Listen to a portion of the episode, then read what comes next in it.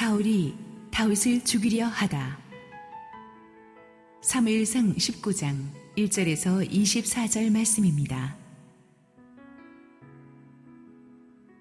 사울이 그의 아들 요나단과 그의 모든 신하에게 다윗을 죽이라 말하였더니 사울의 아들 요나단이 다윗을 심히 좋아하므로 그가 다윗에게 말하여 이르되 내 아버지 사울이 너를 죽이기를 꾀하시느니라 그러므로 이제 창하노니 아침에 조심하여 은밀한 곳에 숨어 있으라.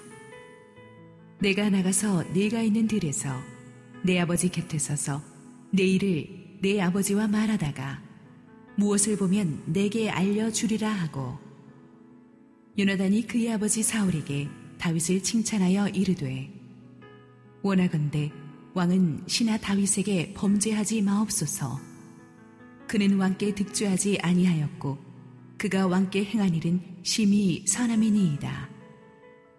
그가 자기 생명을 아끼지 아니하고 블레셋 사람을 죽였고 여호와께서는 온 이스라엘을 위하여 큰 구원을 이루셨으므로 왕이 이를 보고 기뻐하셨거늘 어찌 까닭없이 다윗을 죽여 무죄한 피를 흘려 범죄하려 하시나이까?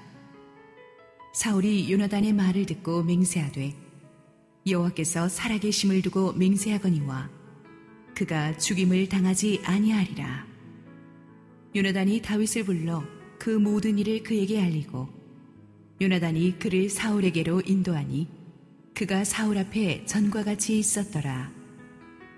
전쟁이 다시 있으므로 다윗이 나가서 블레셋 사람들과 싸워 그들을 크게 쳐 죽이며 그들이 그 앞에서 도망하니라. 사울이 손에 단창을 가지고 그의 집에 앉았을 때에 여호와께서 부리시는 악령이 사울에게 접하였으므로 다윗이 손으로 수금을 탈 때에 사울이 단창으로 다윗을 벽에 박으려 하였으나 그는 사울의 앞을 피하고 사울의 창은 벽에 박힌지라 다윗이 그 밤에 도피함에 사울이 전령들을 다윗의 집에 보내어 그를 지키다가 아침에 그를 죽이게 하려 한지라. 다윗의 아내 미갈이 다윗에게 말하여 이르되 당신이 이 밤에 당신의 생명을 구하지 아니하면 내일에는 죽임을 당하리라 하고 미갈이 다윗을 창에서 달아내리매 그가 피하여 도망하니라. 미갈이 우상을 가져다가 침상에 누이고 염소털로 엮은 것을 그 머리에 씌우고 의복으로 그것을 덮었더니 사울이 전령들을 보내어 다윗을 잡으려 하매 미갈이 이르되 그가 병들었느니라.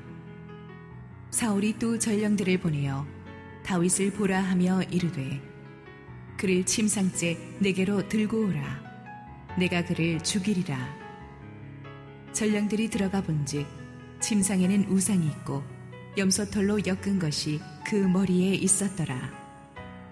사울이 미갈에게 이르되 너는 어찌하여 이처럼 나를 속여 내 대적을 놓아 피하게 하였느냐 미갈이 사울에게 대답하되 그가 내게 이르기를 나를 놓아 가게 하라. 어찌하여 나로 너를 죽이게 하겠느냐 하도이다 아니라. 다윗이 도피하여 라마로 가서 사무엘에게로 나아가서 사울이 자기에게 행한 일을 다 전하였고 다윗과 사무엘이 나요스로 가서 살았더라. 어떤 사람이 사울에게 전하여 이르되 다윗이 라마 나요스에 있더이다 하매 사울이 다윗을 잡으러 전령들을 보냈더니 그들이 선지자 무리가 예언하는 것과 사무엘이 그들의 수령으로 선 것을 볼 때에 하나님의 영이 사울의 전령들에게 임함에 그들도 예언을 한지라 어떤 사람이 그것을 사울에게 알림해 사울이 다른 전령들을 보냈더니 그들도 예언을 했으므로 사울이 세 번째 다시 전령들을 보냈더니 그들도 예언을 한지라. 이에 사울도 라마로 가서 세구에 있는 큰 우물에 도착하여 물어 이르되 사무엘과 다윗이 어디 있느냐? 어떤 사람이 이르되 라마 나요스에 있나이다. 사울이 라마 나요스로 가니라 하나님의 영이 그에게도 임하시니 그가 라마나요스에 이르기까지 걸어가며 예언을 하였으며 그가 또 그의 옷을 벗고 사무엘 앞에서 예언을 하며 하루 밤낮을 벗은 몸으로 누웠더라. 그러므로 속담에 이르기를 사울도 선지자 중에 있느냐 하니라. 할렐루야. 우리 하나님께 감사와 영광의 박수 올려드리겠습니다.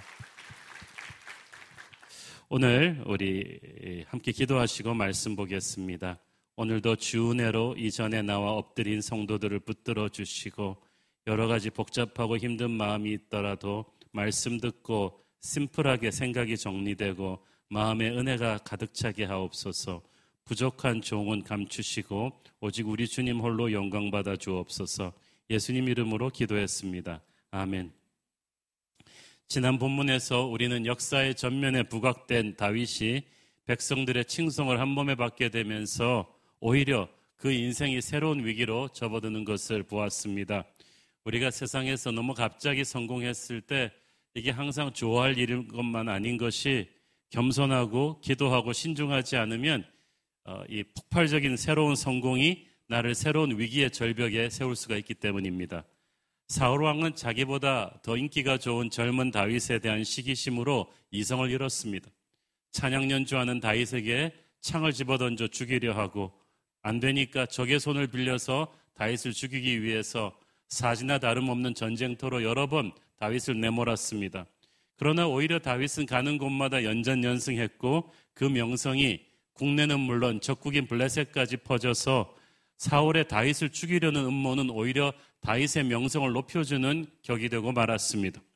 이에 사울 왕은 또 머리를 써서 자기 딸과의 결혼을 미끼로 다윗을 잡으려고 했지만 이마저도 실패해서 다윗을 연모한 둘째 딸 미가를 할 수 없이 이제 다윗에게 시집 보내게 되죠.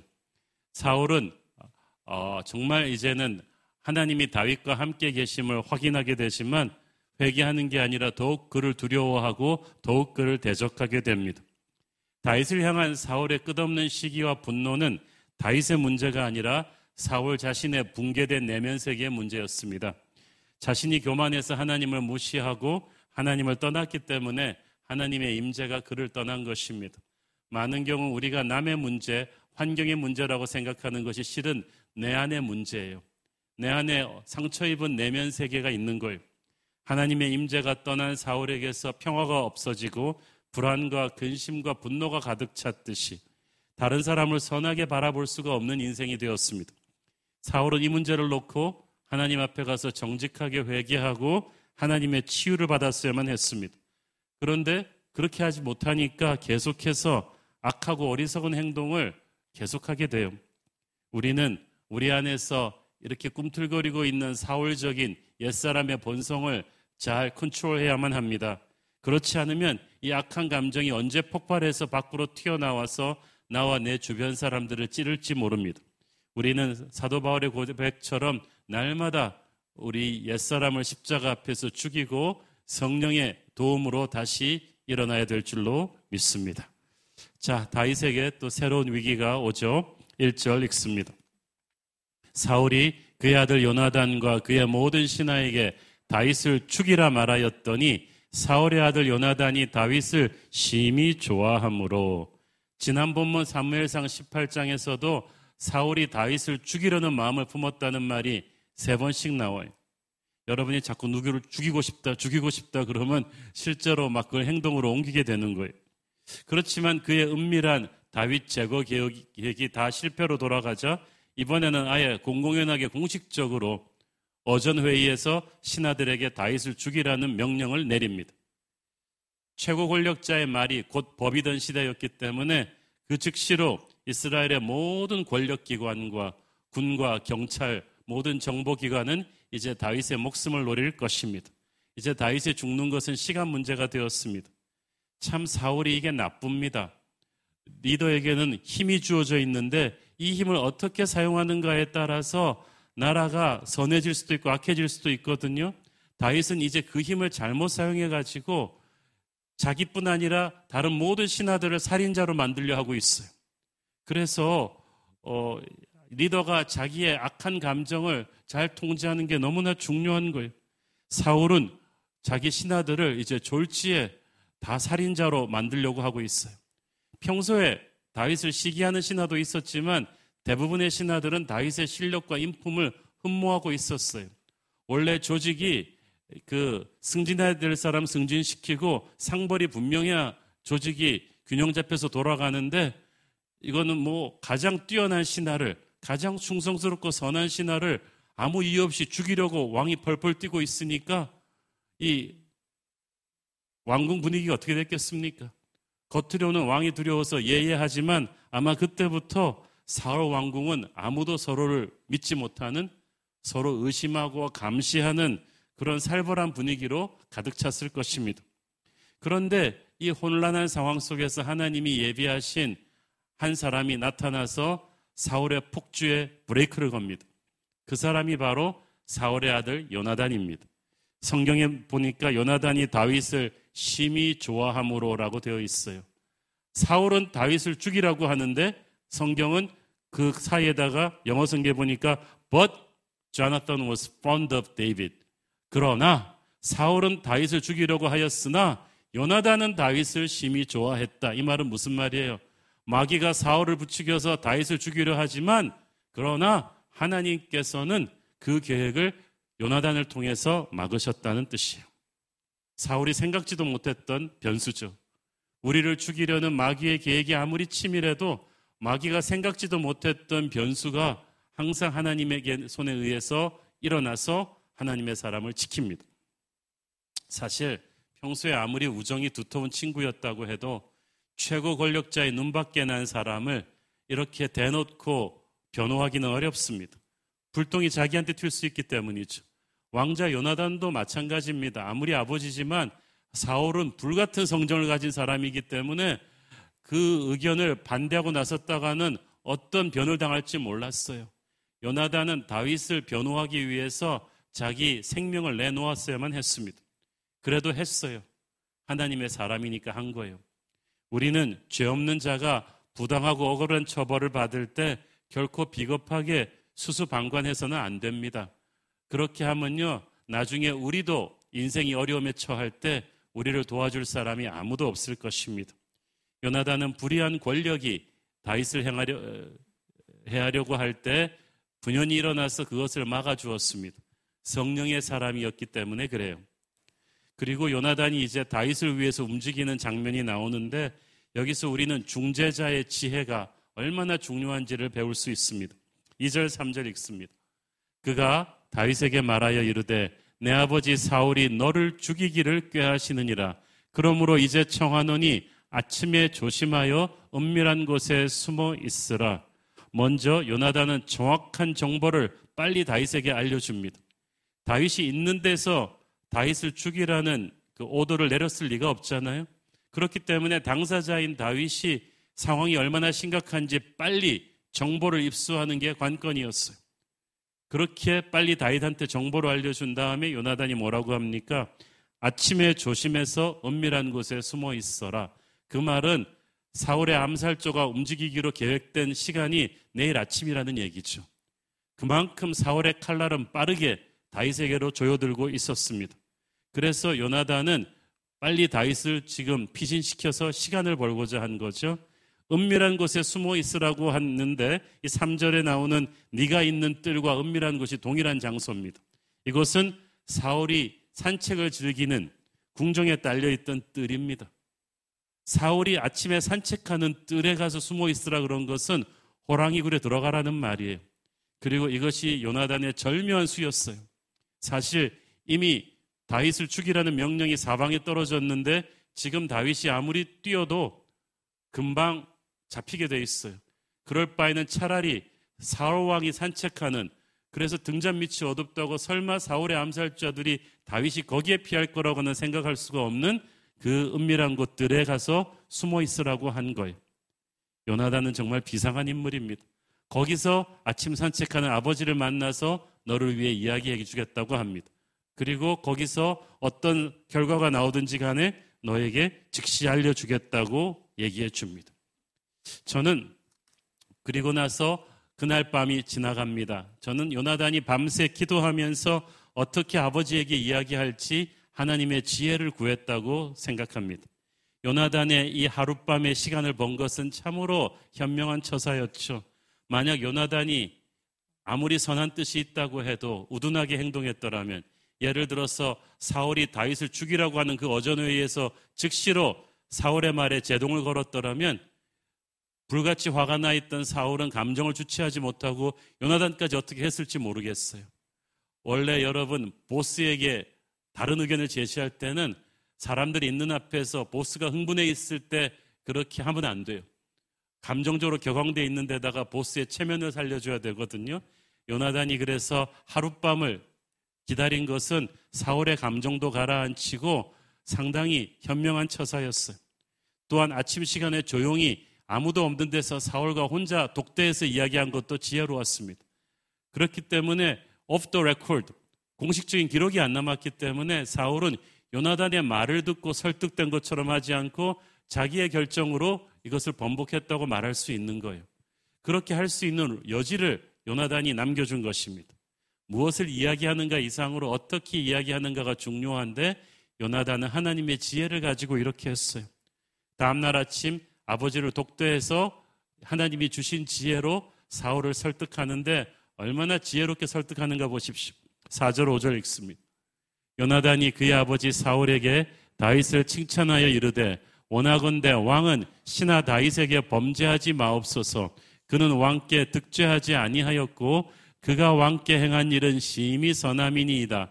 그가 자기 생명을 아끼지 아니하고 블레셋 사람을 죽였고 여호와께서는 온 이스라엘을 위하여 큰 구원을 이루셨으므로 왕이 이를 보고 기뻐하셨거늘 어찌 까닭 없이 다윗을 죽여 무죄한 피를 흘려 범죄하려 하시나이까. 지금 요나단이 뭐라고 있어요? 거룩하고 선한 기억을 되살려주고 있어요. 다윗이 어떤 사람입니까? 다윗은 왕의 적이 아닙니다. 왕을 위해서 목숨을 내놓고 골리앗을 쓰러뜨리고 큰 공을 세웠습니다. 그리고 왕이 그때 기뻐하지 않았습니까? 그러니까 요나단은 지금 다윗의 가장 선한 기억을 또 사울 왕의 가장 선했던 모습을 상기시켜 주면서 그게 왕이에요. 그게 다윗이에요. 그러므로 그런 선한 기억을 가지고 지금 이렇게 악한 명령을 내려서는 안 된다는 거예요. 왕이라고 할지라도 이렇게 무고한 자를 죽이는 것은 하나님께 죄 짓는 일인데 그렇게 해서는 안 된다고 말합니다. 하나님께서 이 요나단의 지혜로운 언어를 통해서 역사하셨습니다. 사울이 마음을 바꾸죠. 6절, 7절 읽습니다. 사울이 요나단의 말을 듣고 맹세하되 여호와께서 살아계심을 두고 맹세하거니와 그가 죽임을 당하지 아니하리라.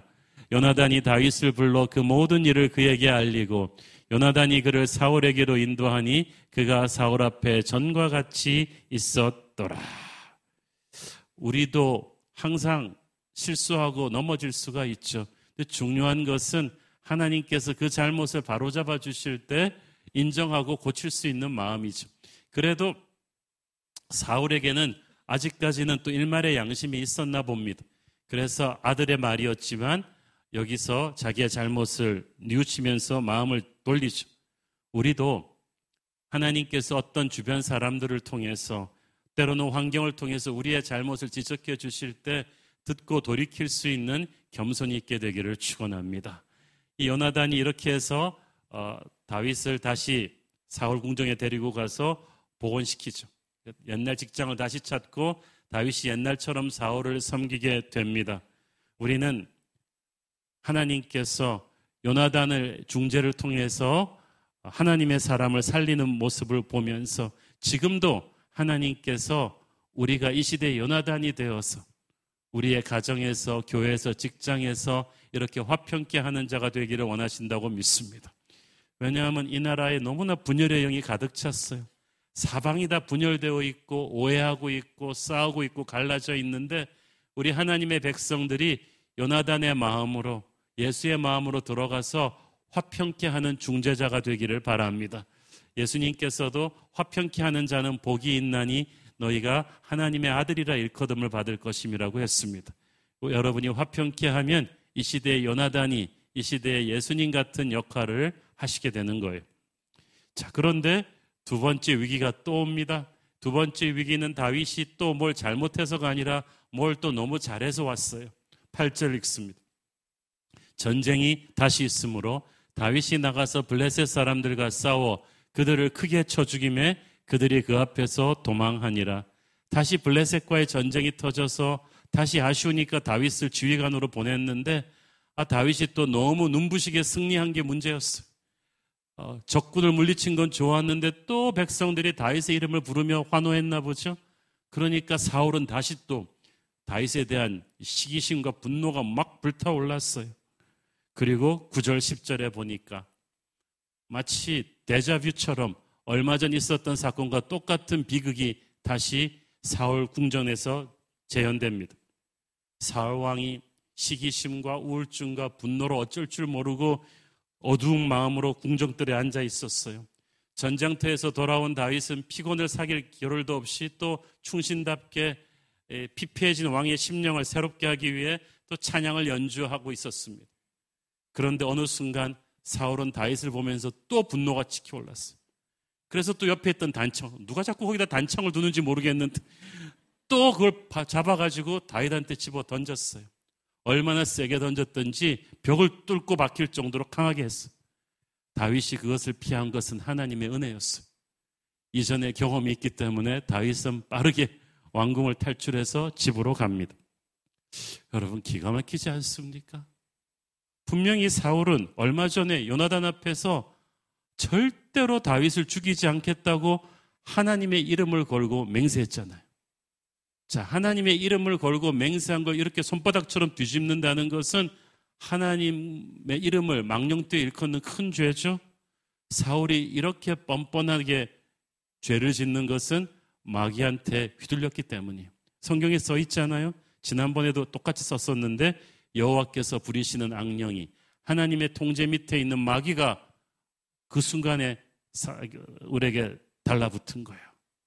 여러분, 항상 귀신 들려 있는 사람이 있는가 하면 많은 경우 이 귀신의 공격이요. 우리가 어느 순간에 영적으로 완전히 흐트러져 있을 때 피폐해진 우리의 심령 속으로 우리가 시기심과 분노와 이런 것들을 잘 정리하지 않았을 때 순식간에 하나님의 사람도 사울처럼 사로잡아서 이렇게 공격적인 행동을 하게 만들 수 있어요. 왜 자꾸 사울이 이렇게 악령에게 장악당하고 죄 없는 사람을 죽이려고 합니까? 왜 똑같은 패턴의 죄가 반복이 돼요? 왜냐하면 사울이 자기 내면 세계의 근본적인 문제를 해결하지 않았기 때문이에요. 음식물 쓰레기가 있는데 이걸 갖다 버리기가 귀찮아서 그냥 쓰레기통에 넣고 아무리 카바를 닫아도요, 냄새가 진동을 합니다. 짐승과 파리가 꿰는 걸 막을 수가 없어요. 마찬가지로 우리 마음속에 있는 시기심과 분노와 이런 것은요, 우리가 휴가 간다고 하룻밤 잘 잔다고 해결되는 거 아닙니다. 하나님 앞에 내어놓고 성령의 조명으로 이것을 해결을 하고 예수의 보혈로 씻어내야 되는 거예요. 그렇지 않으면 우리는 사울처럼 악령이 들어올 수 있는 틈을 열어주는 거예요. 그리고 우리 주변에 누군가에게 살인의 창을 집어던지는 끔찍한 결과를 낳게 할 것입니다. 여러분의 삶에서 비슷한 패턴의 죄가 계속 반복되고 있어요. 사울처럼 계속해서 분노를 억제하지 못하고 누군가에게 창을 던지고 있다면 여러분 그것을 지금 다루셔야만 됩니다. 여러분 마음속에 시기심과 분노와 어떤 문제가 있는 거예요. 오늘 예수님 앞에서 그것을 인정하고 주님의 보혈로 씻어달라고 기도하십시오. 그렇지 않으면 마음의 평화가 없을 것이고 어떤 상황이 되면 또 무의식적으로 남을 공격하게 될 것입니다. 자, 어쨌든 그래서 다윗이 구사일생으로 살아납니다마는 그때부터 필사의 예, 쫓고 쫓기는 도주 추격전이 시작되죠. 11절 12절 읽습니다. 사울이 전령들을 다윗의 집에 보내어 그를 지키다가 아침에 그를 죽이게 하려 한지라 다윗의 아내 미갈이 다윗에게 말하여 이르되 당신이 이 밤에 당신의 생명을 구하지 아니하면 내일에는 죽임을 당하리라 하고 미갈이 다윗을 창에서 달아내림에 그가 피하여 도망하니라. 우리는 여기서 남편은 아내 말을 들어야 산다는 것을 뼈저리게 느낄 수가 있죠. 다윗은 집에까지 도망갈 생각만 했지 그 다음 스텝은 생각할 여유가 없었는데 이 미갈은 벌써 빠르게 상황을 파악하고 있었습니다. 벌써 사울 왕의 추격대가 집을 포위하고 있고 아침이면 죽이려고 하고 있다는 것을 미갈이 어떻게 정보를 입수했는지는 모르겠어요. 아마 이분, 이 미갈이 정말 평소에 궁정 안에 자기 사람을 심었는지 모르겠습니다. 그래서 공포에 질려 헐떡거리고 있는 남편한테 캄다운을 시키면서 당신 지금 이러고 있을 때가 아니다. 이 밤을 지나기 전에 달아나야 된다. 그런데 집 정문과 후문에는 벌써 왕의 암살조들이 나와서 대기하고 있으니까 집이 높으니까 창문으로 어둠을 타서 밧줄을 타고 내려가라. 그리고 이 밤이 닿기 전에 도망을 가라. 내가 시간을 벌 것이다. 그렇게 남편을 탈출시키고 나서 미갈은 정말 그 순식간에 엄청나게 기발한 아이디어를 냅니다. 13절, 14절 읽습니다. 미갈이 우상을 가져다가 침상에 놓이고 염소털로 엮은 것을 그 머리에 씌우고 의복으로 그것을 덮었더니 사울이 전령들을 보내어 다윗을 잡으려 하며 미갈이 이르되 그가 병들었느니라. 저는 항상 우리 여성분들을 존경합니다. 남자는 한 번에 하나밖에 생각을 못 하는데 여자분들은 살림을 하면서 전화를 받으면서 애를 보면서 CS 숙제를 하면서 여러 가지 일을 동시에 할 수 있어. 다윗을 도망시키면서 미갈이 몇 개의 일을 동시에 해요. 그 지금 미갈이 말하는 우상은 각 가정마다 하나님을 굳게 믿지 않는 사람들이 사이드로 가지고 있던 혼합주의 종교의 우상이에요. 집에 수호신과도 같은 건데 사이즈가 여러 개가 있었는데 마침 미갈이 가지고 있던 우상은 사이즈가 사람 사이즈 되는 큰 것이었어. 그거를 어떻게 갖다가 침대에다 눕히고 여기다가 또 염소털 엮은 것을 머리에다 놓고 우리는 다윗의 헤어스타일이 염소털이었다는 걸 우리가 이제 알 수가 있는데 놓고 의복으로 그것을 덮고 이불을 덮고 벽을 딱 보고 누이게 하니까 마치 다윗이 누운 것 같은 거예요. 그 아이디어를 기가 막히게 미갈이 다 짠 다음에 아침이 되어서 사월의 암살조들이 들이닥치니까 천연덕스럽게 아 다윗 장군이 병들었다고 움직일 수가 없다고 어디를 가겠느냐고 그렇게 연기를 합니다. 헐리우드 배우 뺨칠 정도의 미갈의 슬픈 연기에 왕의 딸인데 함부로 할 수가 없잖아요. 알았습니다. 그리고 돌아가서 사울에게 보고를 했는데 사울은 이 머리가 빠른 사람이잖아. 뭔가 이상하다는 걸 알았어요. 병들었다고 침대채 들고 와. 침대채 들고 오면 내가 죽일 것이다. 그래서 사울의 부하들이 다시 돌아가 침대를 딱 뒤져보니까 앞불사 이게 사람이 아니고 그냥 우상 신상인 거예요. 그래서 사울의 부하들이 얼굴이 파랗게 질렸어요. 죽기 싫으니까 미가를 모셔갔겠죠, 왕궁으로. 사울 왕은 머리가, 화가 머리끝까지 치솟아 올랐습니다. 깜짝같이 속은 거예요. 그래서 딸한테 불같이 화를 내는데 이 미갈도 보통 사람이 아니죠. 17절 읽습니다. 사울이 미갈에게 이르되 너는 어찌하여 이처럼 나를 속여 내 대적을 놓아 피하게 하였느냐? 미갈이 사울에게 대답하되 그가 내게 이르기를 나를 놓아 가게 하라 어찌하여 나로 너를 죽이게 하겠느냐 하더이다 하니라. 이미 미갈은 아버지가 화낼 걸 다 예상하고 모범 답안을 준비했겠죠. 어이 아버지 내가 괜히 그랬겠어요? 다윗이 그렇게 하지 않으면 나를 죽이겠다는데 내가 어떻게 합니까? 사울은 뻔히 알면서도 속는 수밖에 없었고 자기 딸이니까 죽일 수도 없고 그냥 화만 낼 뿐이었죠. 근데 사울이 지금 뭐라고 합니까? 다윗을 가르켜 나의 대적이라고 합니다. 야, 가장 뛰어난 충신, 가장 뛰어난 장군을 적이라고 말하는 사울은 이미 영적인 분별력을 잃어버렸어. 여러분은 지금 누구를 적으로 봅니까? 여러분 부부싸움 할 때도 아내를 남편을 적으로 보지 마세요. 친구를 적으로 보지 마세요. 마귀는 우리가 적으로 보지 말아야 될 사람을 적으로 보게 만들어요. 그래서 우리를 비참하게 만들죠. 지금 사울이 다윗을 적으로 보고 있어. 그러나 하나님께서는 이 사울의 신하들이 왕궁과 다윗의 집을 몇 번 왔다 갔다 하는 사이에 이미 다윗을 멀리 멀리 피신시키셨습니다. 지난주에 우리가 다루었던 시편 59편의 말씀은 이 하나님의 기적 같은 구원을 다윗이 감사 찬양하면서 쓴 시 아닙니까?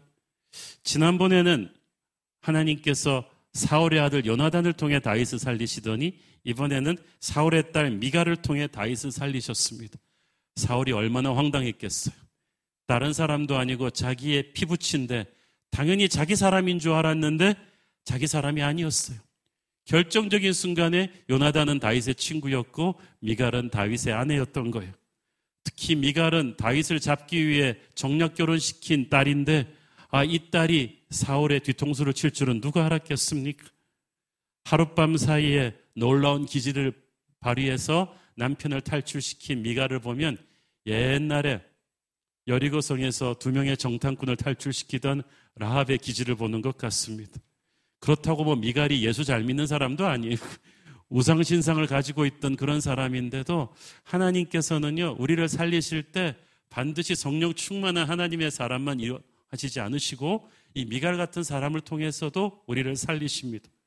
마귀가 사악한 개교를 꾸미는데 항상 마귀가 모르는 구멍이 있어. 하나님의 지혜를 당할 수가 없습니다.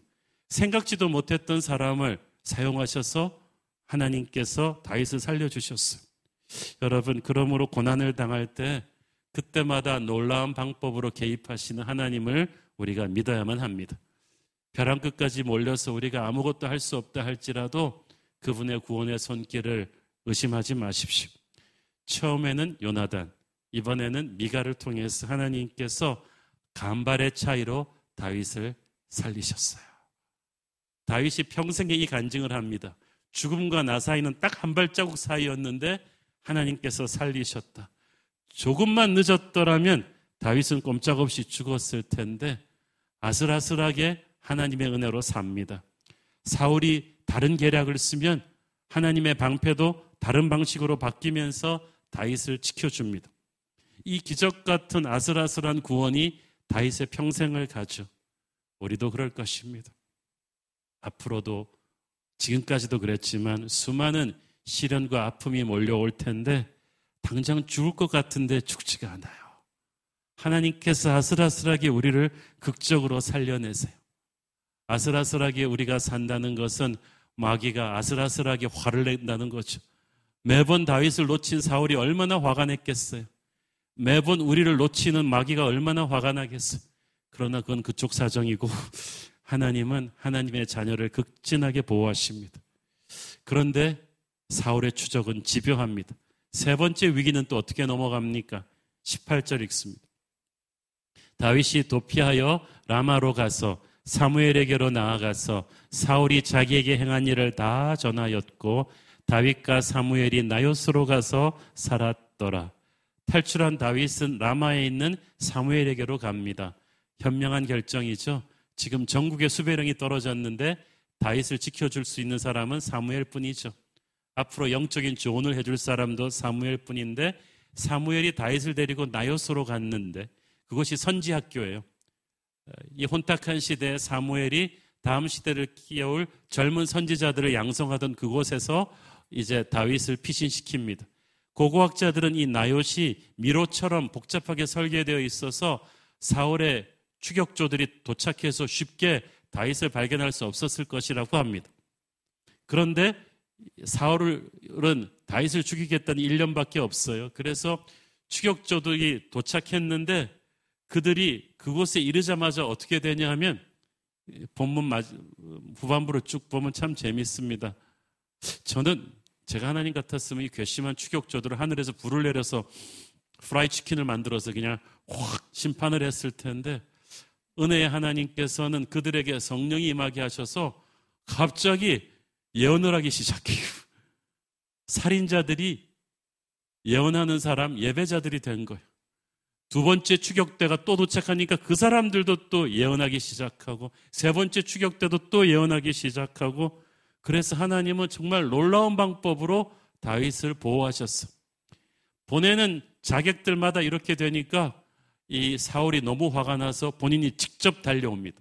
근데 사울이 직접 달려왔을 때는 더 놀라운 일이 일어나죠. 23절, 24절 읽습니다. 사울이 라마 나요스로 가니라 하나님의 영이 그에게도 임하시니 그가 라마 나요스에 이르기까지 걸어가며 예언을 하였으며 그가 또 그의 옷을 벗고 사무엘 앞에서 예언을 하며 하루 밤낮을 벗은 몸으로 누웠더라. 그러므로 속담에 이르기를 사울도 선지자 중에 있느냐 하니라. 사실은 우리가 예언을 무조건적으로 대단하게 생각하는 경향이 많지만 이 경우는 하나님께서 사울을 은혜롭게 막으시는 어떤 수단으로 사용하셨다는 걸 알 수가 있어요. 특히 사울의 경우는 예언을 하면서 옷을 벗고 갔죠. 그리고 하루 밤낮을 옷을 벗고 누워 있었다고 했습니다.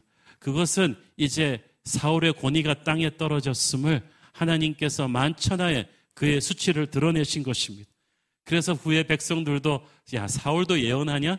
사울도 선지자 중에 있느냐 하면서 그렇게 비웃을 정도로 사울의 영적인 권위가 땅에 떨어졌어요. 하지만 동시에 여기에는 하나님이 사울에게 주시는 회개의 메시지가 있습니다. 아까도 말씀드렸듯이 하나님이 왜 불을 내려 이들을 죽이지 않으시고 사울의 부하들과 사울이 성령으로 예언하게 하셨나요? 왜냐하면 사울에게 주시는 첫사랑을 일깨워주는 메시지였어요. 기억하십니까? 사무엘상 9장에 보면 수십 년 전에 사울을 처음 왕으로 불렀을 때 하나님께서 어떤 사인을 그에게 주셨는지 성령으로 기름 부으시고 선지자들과 함께 예언했어요, 그때. 그것과 똑같은 상황을 지금 다시 만들어 주신 까닭이 뭐예요? 지금 사울은 이성을 잃고 다윗을 죽이려고 혈안이 되어 있는데 수십 년 전에 성령 받고 기름 부심을 받고 예언하던 그 상황을 다시 재현시켜 주신 것은 하나님이 사울에게 주시는 회개의 메시지예요. 정신 차려 사울. 이건 네 모습이 아니야. 네가 처음 왕으로 기름 부심 받았을 때를 기억해. 아무것도 아니던 너에게 성령이 내려서 너는 하나님의 영으로 예언하고 겸손한 마음으로 나의 사랑을 받았어. 너는 그런 왕이어야만 했는데 지금 네 모습을 봐. 하나님의 사람을 죽이려고 안달이 되어 있는 너의 모습은 지금 너무 비참해. 어찌 이렇게 된 거야? 정신 차리고 첫사랑을 회복하라. 이런 하나님의 외침이었는데 사울이 안타깝게 이 메시지를 알아듣지를 못하죠. 어쨌든 오늘 말씀을 가장 핵심 포인트는 이거예요. 요나단, 미갈에 이어서 하나님께서는 이번에는 사무엘을 쓰셔서 다윗을 지키셨습니다.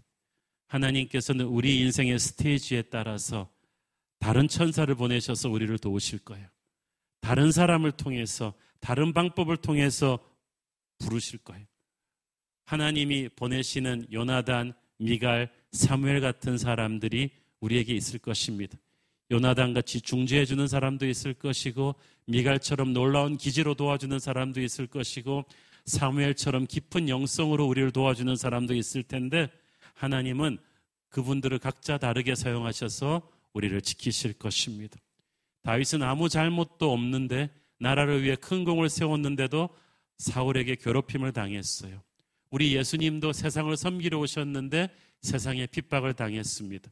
우리도 그럴 것입니다.